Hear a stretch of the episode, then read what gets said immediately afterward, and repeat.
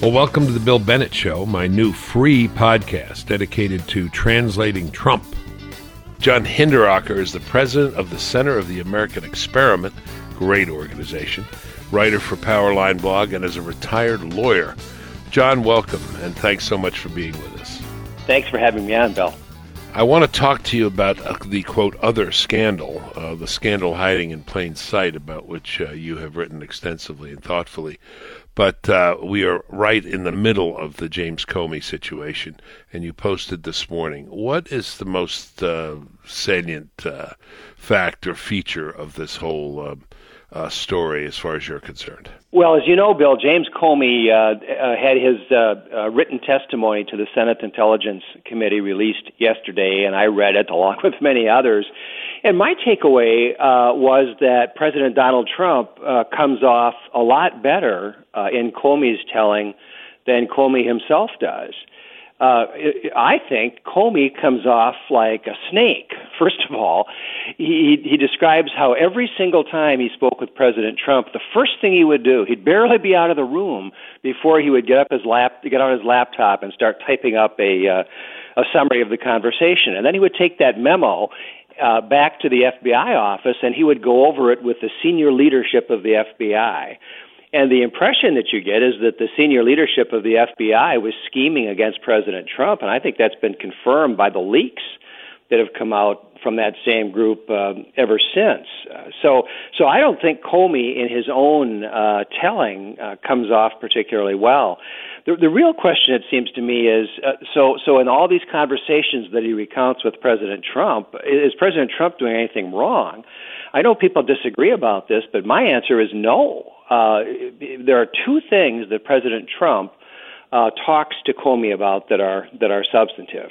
And the first we already knew about, it was already reported based on one of these memos, and that is uh, Trump's request, uh, or hope rather, it wasn't a, a request, but it was an expression of, of hope that Comey would be able to go easy on General uh, Mike Flynn, who uh, is a good guy, according to, to Trump.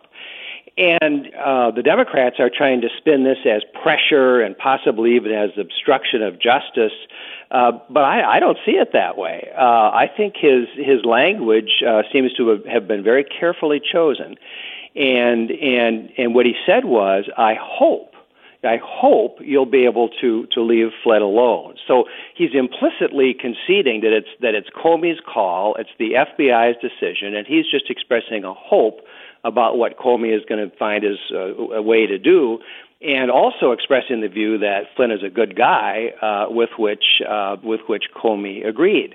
I don't see anything wrong with that. All right, let me, let me ask you, because there was a question uh, at a press conference in May with the President of Colombia. Uh, President Trump was asked, uh, had he had he asked Comey Uh, or demanded of Comey that he stop or slow the investigation into General Flynn, and President Trump said no, no, no.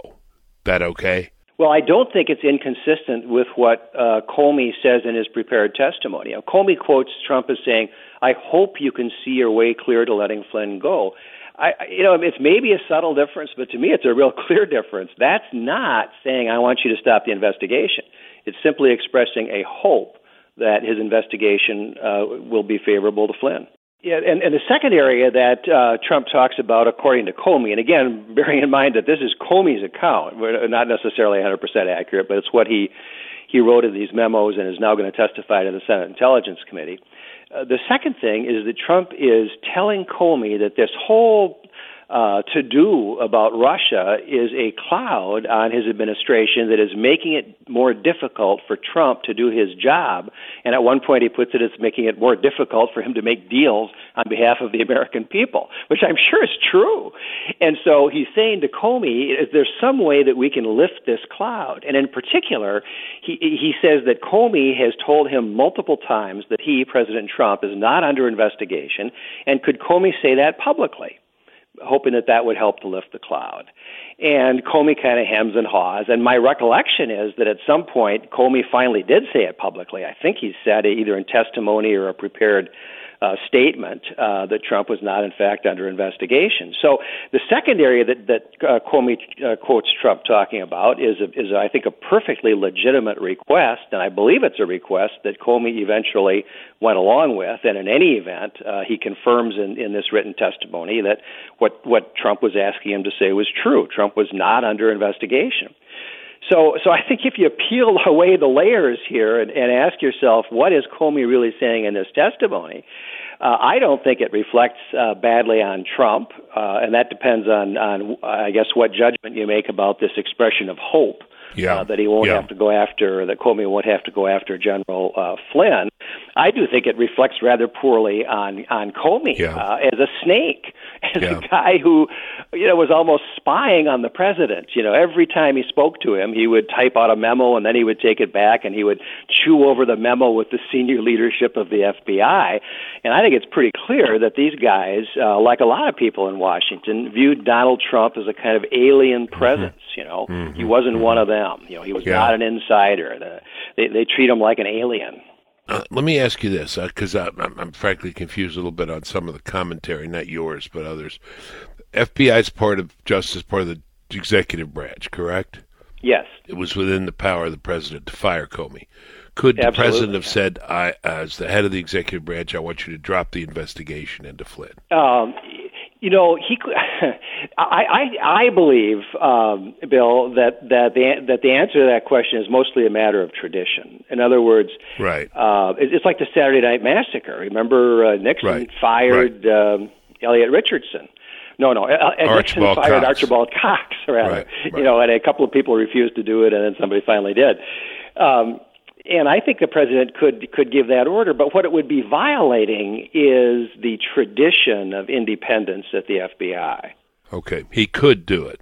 Constitutionally, I think he could, he could yeah. do it. Okay, okay. So uh, what then in the minds, let me put it this way, in the minds of the people who are out to get Trump, a lot of the Democrats, liberals, um, uh, they are saying that he obstructed justice. What would obstruction of justice look like here?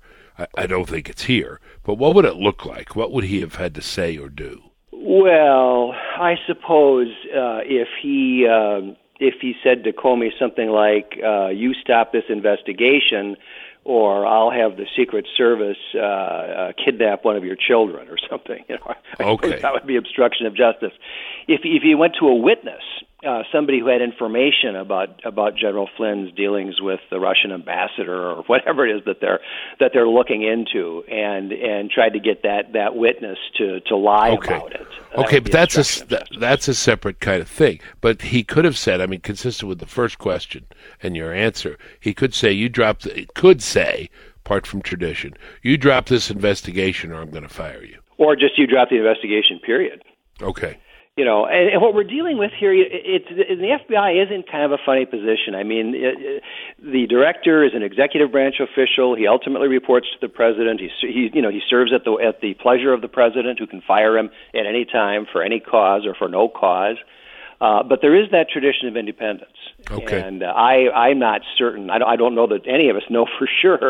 You know, it's not like we have a lot of precedent here. Uh, exactly where the president's rightful authority stops and obstruction of justice begins. Right. I know we're a bit in the weeds here, but, but but even though there is that tradition, there is this constitutional uh, power, there is this power in the executive branch, uh, and um, there's no way, it seems to me, even if he had said, you you drop this investigation to Flynn, you drop this investigation to Russia, that you could call that a high crime or misdemeanor. Well, I don't think so. Uh, okay. and, and here again, you know, um, the, the Constitution's definition of an impeachable offense is uh, is vague, and it's ultimately uh, sure. up to the House of Representatives to decide what constitutes a high crime or misdemeanor. What I think, Bill, is that this whole thing is so far off in the weeds and is so far removed from being anything that uh, should even raise the, the, the slightest okay. question of impeachment okay. that, that the whole thing is kind of absurd. Good. Last point here, John. Uh, there's another um, part of this testimony, Comey, where it seems to me very much exculpatory of the president, where the president says, you know, I want to know if, uh, you know, anybody in my campaign did anything, any of these people, and you need to tell me that. Uh, and um, uh, that certainly doesn't suggest he was trying to shut down the investigation into Russia. No, that's exactly right. I think he refers to satellite members of his administration right, or something like that. And if somebody did campaign. something wrong, we should find out about it. Yep. No, exactly. All right. So by your lights and by the lights of a lot of people, including me, uh, there's not much uh, there there. But there is a there somewhere. There is a big scandal, as you say, hiding in plain sight. What is that big scandal? You know, it's so remarkable. Uh, we've got these bloodhounds with microscopes or, you know, magnifying glasses desperately searching for a for a, a President Trump scandal. But there's a real scandal. It's come out publicly. It has been disclosed in part by a federal judge. It's sitting there, uh, and hardly anybody seems to be interested in it. Uh, but it's very, very important uh, because, as we all know, the uh, American intelligence agencies have been given very, very broad powers, and, and they are subject to a rather uh, light uh, form of oversight uh, by the federal courts. And and ever since World War Two, we have really relied on a trust in the good faith and the patriotism of the intelligence agencies not to abuse their powers by turning them against American citizens or by using them to, to further the powers of the administration that is currently in charge. And we now know that, that, that to some degree at least, that trust was misplaced. And the reason we know this is because of proceedings that have been going on in the Foreign Intelligence uh, Surveillance Court. And a decision came out at the end of April uh, by Judge uh, Rosemary Collyer, Uh, in which she describes a series of events that have unfolded over the last year or so, where right at the end of the Obama administration, you know, with, with only a couple of months to go, uh, Justice Department lawyers came to her and said, ah, Judge, there's something we, that we need to tell you. It turns out uh, that they, they told the judge, Uh, acting again as the Foreign Intelligence Surveillance Court supervising all these procedures, uh, they told Judge Collyer that there had been multiple and massive uh, violations of the procedures that the Obama administration had agreed to with the court in order to prevent spying on Americans. And um, we can talk a little bit about, about the details of that, which yeah. are a little bit uh, murky and they're, and they're very complicated. But Judge Collyer wrote uh, in a published opinion that um, that the failure of the Obama administration, the National Security Agency, to disclose these violations sooner represented, quote, an institutional lack of candor at the National Security Agency and created a very serious Fourth Amendment issue. So we now know that uh, the N S A, uh, in the last years of the Obama administration, was violating these agreed-upon procedures so as to illegally access and search for information not about foreign spies overseas or foreign agents overseas, which is the N S A's mission, but rather about Americans here in the U S. That's amazing. Um, is this being investigated? It's not getting a lot of attention in these hearings, but is this being investigated by somebody, someone, some congressional committee, some special counsel? I don't know, Bill. You know, uh, I, yeah. I, I have I have uh, laid out some questions that I think need to be answered, including uh, what, what did they? Barack what Obama they? know and when did he know it? I mean, this is a okay. very, very serious matter, and you have to you have to combine it with the fact that uh, late in his administration, Barack Obama issued an executive order that allowed much wider sharing of of this information that was coming out of the National Security Agency among other federal agencies.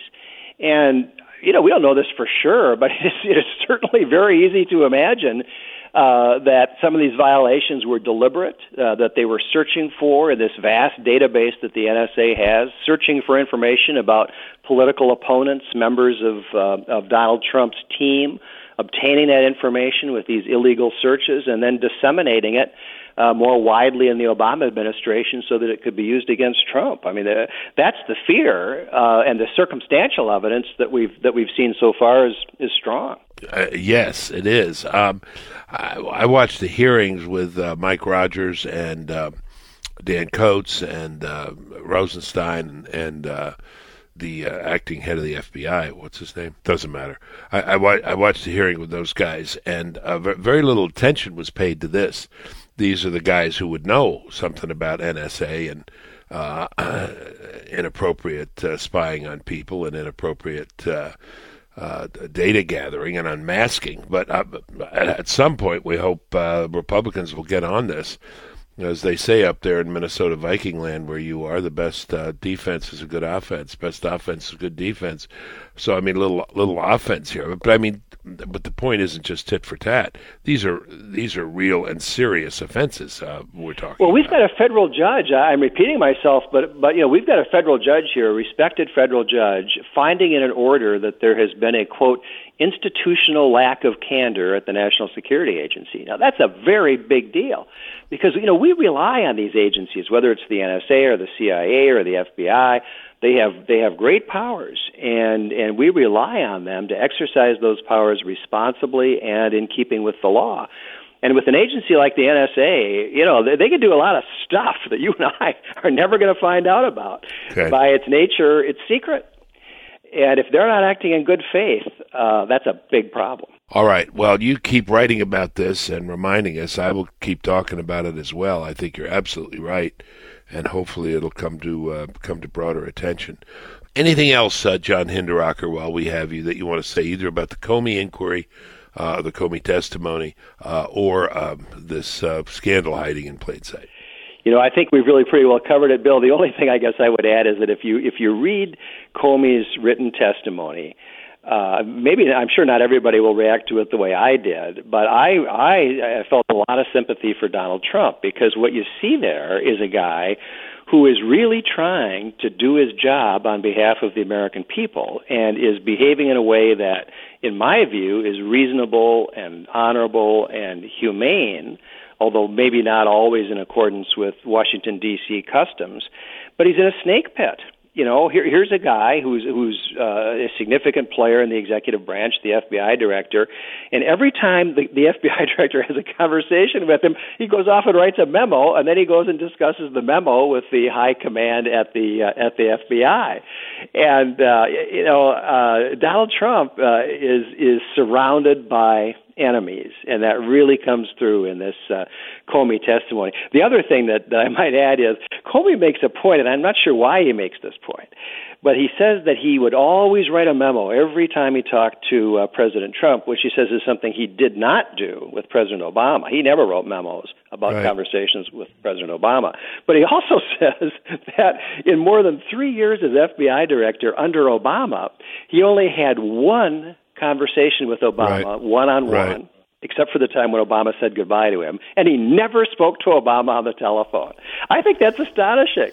Yeah. And I think what it reflects is that uh, Barack, Barack Obama had uh, very little interest in what we think of as the traditional duties of the presidency, like law enforcement. Yeah, it reminds me of uh, Jim Woolsey's comment, who was uh, exactly. C I A director for Clinton. He said, you know, people thought when that uh, errant plane was trying to land on the White House lawn that, Uh, you know, it was Jim Woolsey coming in insisting on an appointment with President Clinton because he'd never seen him, you know.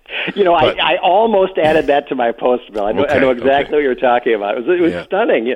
The head of the C I A, and he, he you know, yeah. he, he like virtually never met the president.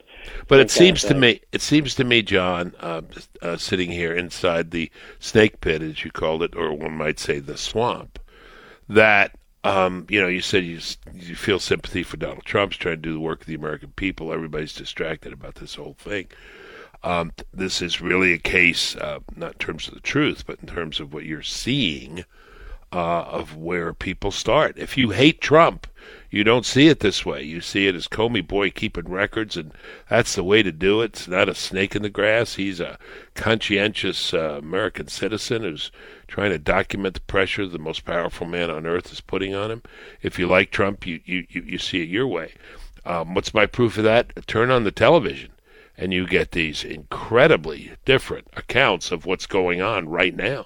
Yeah, I think that's exactly right. Comey, I, my my post that I did uh, uh, that we talked about earlier is titled James Comey Novelist. And he writes this yep, statement yep. in a kind of a novelistic fashion. He clearly believes that he's the hero of the story. You know, in yep. his own mind, there's no doubt about that. What I said in my post is that, well, he thinks he's the hero. Uh, to me, he comes across more like Sid Sawyer or Master Bliffle. You know, the the goody two-shoes uh, who's actually scheming, you know, to destroy the, the real hero of the story. And what story is that, literary reference man? Oh, Tom Jones, Master Bliffle, uh, Tom Jones' half-brother. Tom Jones. All right. I saw the movie. Yeah. All right. Very good. Uh, John Hinderaker, as always, thank you very much. And Center of the American Experiment, continue your great work, and it will, I know, under your leadership. Thank you so much, Bill. You're listening to The Bill Bennett Show. Okay, folks, welcome back. Joel Farkas, you've heard Joel before. He's a colleague of mine and director of the American Strategy Group. Uh, we're about the defense of the nation. And one of the things that we strongly believe at the American Strategy Group is that uh, the arsenal of democracy is a very important idea. That is, uh, when the economy is strong, when the country is strong in terms of growth and the economic circumstance of the nation uh, is broad-shouldered, the country is in a much better position to defend itself.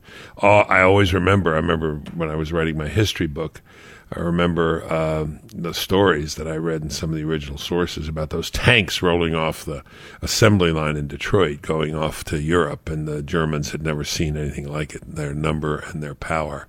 This is what the arsenal of democracy can do. It's very important for us to be strong. No one knows more uh, about that and has thought more about that, in our view, than uh, Joel Farkas. He is a director of the American Strategy Group. He knows about America's strength and its resources, and he joins us again today. Hey, Joel. How are you, Bill? Great, great, great to have you back, and we thank you. Um, let me jump in. Uh, I guess the debate is uh, started. Uh, I know it's going to be joined when we get into the whole tax uh, question for the Trump administration. When Donald Trump talks about fair trade, fair trade, what's he talking about? He wants to do just what any fair trade agreement, free trade agreement would do, which is allow countries and companies to trade with one another without barriers, without tariffs, without... Uh, with fair competition. And this this is an ideal, or this is something that uh, is in practice? I mean, did, are there countries that practice fair trade? Uh, when you hear the president speak, it seems as if they're all cheating, or all cheating on us. That's where he loads his arguments. But are there countries that have actually followed the principles of fair trade? Well, using the United States agreement, uh, commonly known as NAFTA, North American okay, Free Trade good. Agreement, Um, that's with the United States, Mexico, and Canada. And it has a beautiful name. It says a, a free trade agreement. However, the, the country of Mexico reserves for itself, it, it accepts the entire energy industry in Mexico. Canada restricts, through tariffs, its agricultural industry. That's not free trade. That's a trade agreement. It's, a, it's, it's something, but it's not a free trade agreement. And that's what President Trump is addressing. Uh, explain what you mean when you say they accept that. They accept energy in Mexico, accept agriculture in Canada. What do you mean they they accept it, or, or, or it's an exception? Stated in NAFTA, uh, Article six in Section two is about energy. And it's one of the easiest articles to read because it's only a few pages.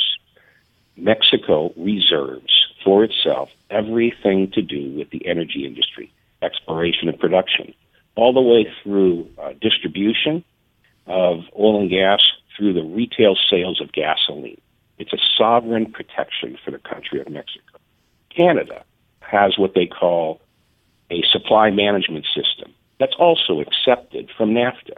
They openly acknowledge that the protection and, and, and reservation of their agricultural industry is their goal. It's a stated goal. It's a practice, and it's furthermore accepted and not included in this presumably called free trade agreement. Oh, President Trump is simply saying, let's change that. That's not free. That's not fair. Let's change that so the United States, Mexico, and Canada can create what is okay. really stated is a fair movement of goods.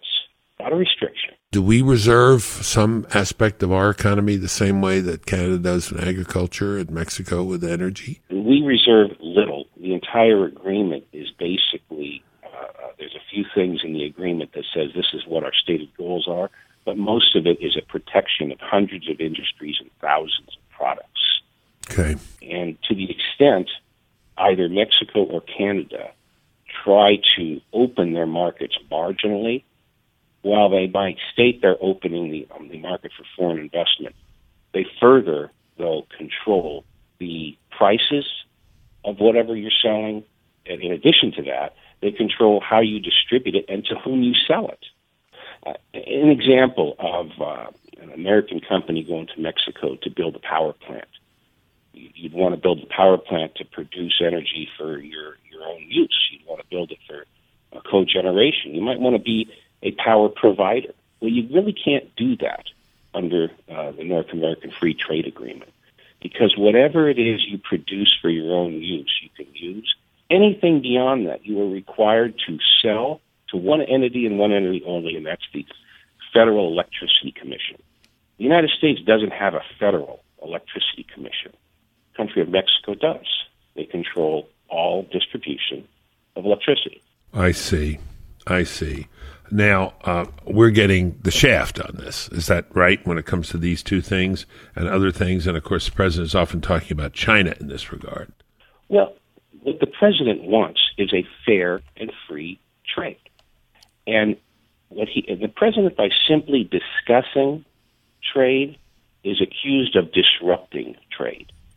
The mm-hmm. discussion doesn't disrupt trade. The discussion in his in the president's uh, efforts and what he stated is to improve it, to make it free. What he is really saying is it is not free.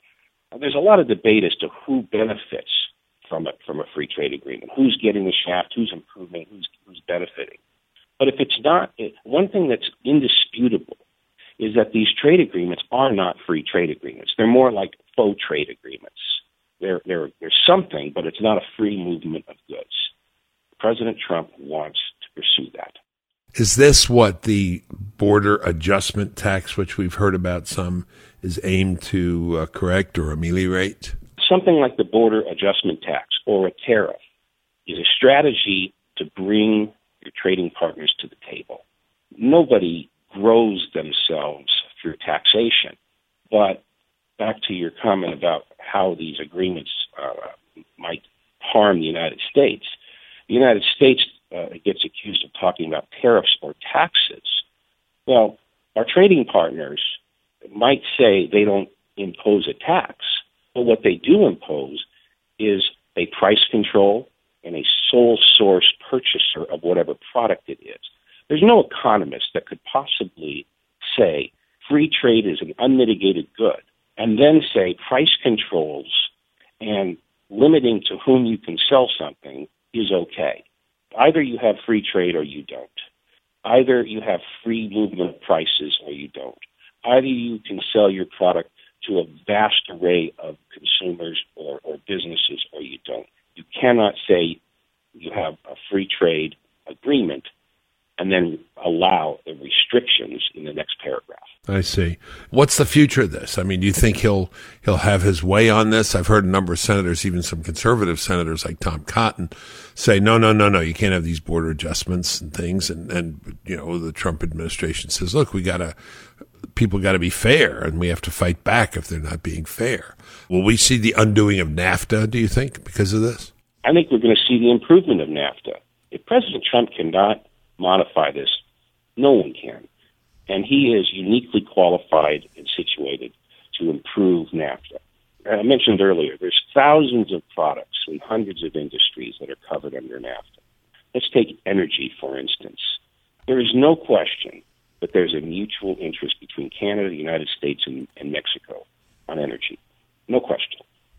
twenty-three years ago, when NAFTA was approved, the notion was that Mexico produced oil, America bought oil, and it was that simple. Today, Canada produce, is a significant producer. The United States is one of the largest. Mexico is a large producer. But in, more specifically, Mexico, in order to power their electric grid, they need natural gas. They don't have it. They can buy it and are buying it currently from the United States.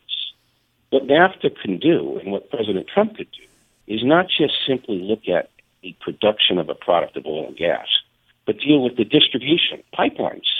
I see. It's been in the news. I see. We restricted Canada from building uh, the Keystone pipeline. Why couldn't we allow, through NAFTA, pipelines from Canada, the United States, and through Mexico to distribute all of the energy that's being produced? To produce it and not being able to distribute it doesn't work. You need both. Hey, Joel, this has been a great primer on free trade and NAFTA, one of the best and clearest explanations I've ever heard. If listeners want to learn more about these issues and your work, they can go to a m strategy dot org, a m strategy dot org, or facebook.com slash amstrategy. Thank you, Joel. You're listening to The Bill Bennett Show. All right, we now have the privilege of continuing my exclusive series of interviews with my friend and one of America's titans of business, Steve Wynn. Steve is the chairman and C E O of Wynn Resorts and the new finance chair of the Republican National Committee. In our previous episode, Steve discussed how the American people saw through the false promises of the Democratic Party, whether it was Obamacare or Bernie Sanders selling free college. Steve, I think that one of the big lessons of Donald Trump's victory was that we shouldn't underestimate the American people.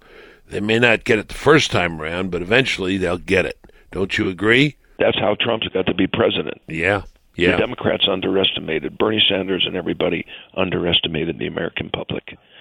They underestimated working people in Pennsylvania, Michigan, and Wisconsin. You bet. And Ohio. I want to go to some foreign policy stuff and get your, your take, particularly on some folks in Asia, but in, in, in a minute. But first I got to ask, since we're talking about Democrats and big money, what do you think about the president getting these uh, four hundred thousand dollars speeches? By the way, it's my speaker's agency, because I'll have you know that uh, Bill Clinton called my brother, his uh, lawyer, and said, what agency is your brother with? And I, I told him it was with the Harry Walker agency at the time. And he said, all right, I'll sign up with them. Well, the Clintons both signed up with them, and now Barack and Michelle have uh, signed up with them. They're getting the speeches. I'm not getting those speeches, certainly not at those rates. That's Barack sure. is getting four hundred thousand dollars. Yeah, and getting some criticism from his party on this. What do you think? I think that anybody who hasn't figured out that Barack Obama is a snake oil salesman have, have must have been out of town for the last eight years. When a guy looks at the camera from as president of the United States of America and says, if you want to keep your doctor, you can keep your doctor, period. If you want to keep your plan, yep. you can keep yep. your plan, period. Knowing that he was that it was false. The gall, the nerve, the arrogance you've got to spit in the eye of the American public with a lie of that specific, technical, deliberate lie is, is an act of such that shows such poor character, such okay. low character. Yeah, I was so proud of that kid when he got elected and made that speech in oh eight at that at that park yeah. in Chicago. Yeah, yeah I yeah. said, wow, we're the only country that would show that we're colorblind like this. I said Look the at, same thing. I said the same thing. I was moment. on C N N and said so. I was so happy.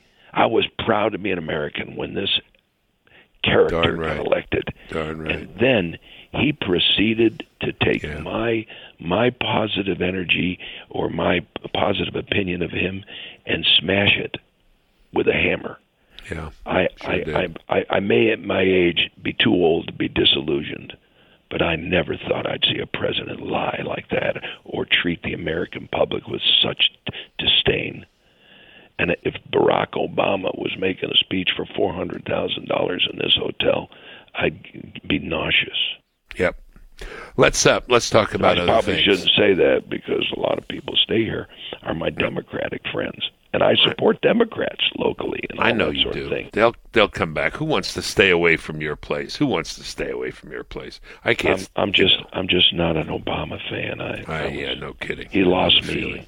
Lost you at at hello. He lost you at, at whatever whatever the line is. Let's talk about this because this is a very interesting sort of turn that uh, the media has made on uh, on the president, uh, and that is uh, relations with some of the tough guys, the strong men out there. Putin, uh, Kim Jong Un, uh, Duterte, if that's how you say Duterte in, in the Philippines, the guy who's, who's executing these drug dealers, sometimes extra extra legally. Uh, media say, well, he, he's soft. You know, tough guy Trump is soft when it comes to these guys because he says, I'll meet with them. I'll meet with him. He used the phrase, it would be an honor to meet with Kim Jong Un. Uh, I, I, it doesn't bother me because I think he wants the meeting, and then I trust him in a meeting a lot more than I trust Obama, who famously said to Medvedev, you remember, well, yeah, when I got re-elected, yeah, Yeah. I got a lot more flexibility after the election. Yeah, you bet. So what about this, uh, Trump? Is he uh, cowering in the presence of the tough guys of the world? No. Donald Trump has got a, an undefeatable sense of optimism and self-confidence. Yeah. And believes that if he can get face-to-face with these people, he yeah. can make a difference. Yeah. And you got you got to you got to give him an attaboy for that. Yeah, I do.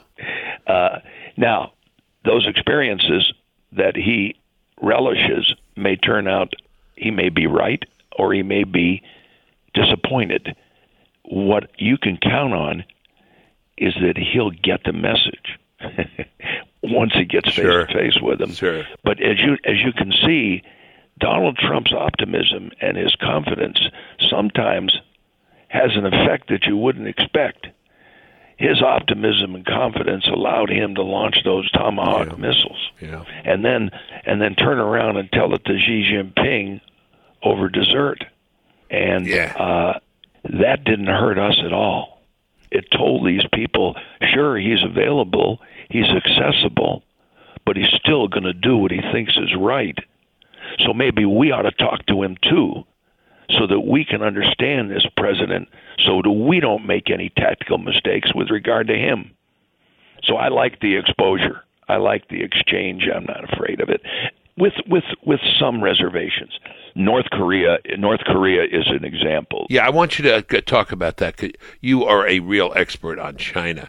Does it make sense, or is this a fool's errand to to think that you could have some leverage, sufficient leverage with China, the U S, or the U S president, so that they might exercise influence, positive influence on North Korea? Bill, Bill, I want, I've been I've been there now for sixteen years, but I don't want I don't want to confuse anybody. I'm not an expert. I'm a student of this subject, and I'm I pay rapt attention to it to try and improve my understanding of our. our relationships with China, because it's been so important to my employees and I, but, and me. But with regard to North Korea, um, I was on a call, and I've listened to Henry Kissinger and other wonderful people at C S I S, the Center for Strategic International Studies, and other people that I've had conversations with. This business with China and North Korea and the United States, Japan, and uh, South Korea is a, a situation of enormous geopolitical, military, and economic complexity. And there, there is no other way to start an intelligent conversation about this subject without recognizing instantly that it is enormously complicated. Yes, it is very complicated, but we're glad to have someone like you guiding us through it. We have to leave it there for today, Steve, but we'll discuss the topic in more detail next week. All right, folks, that's a show. Tune in next week for more of The Bill Bennett Show.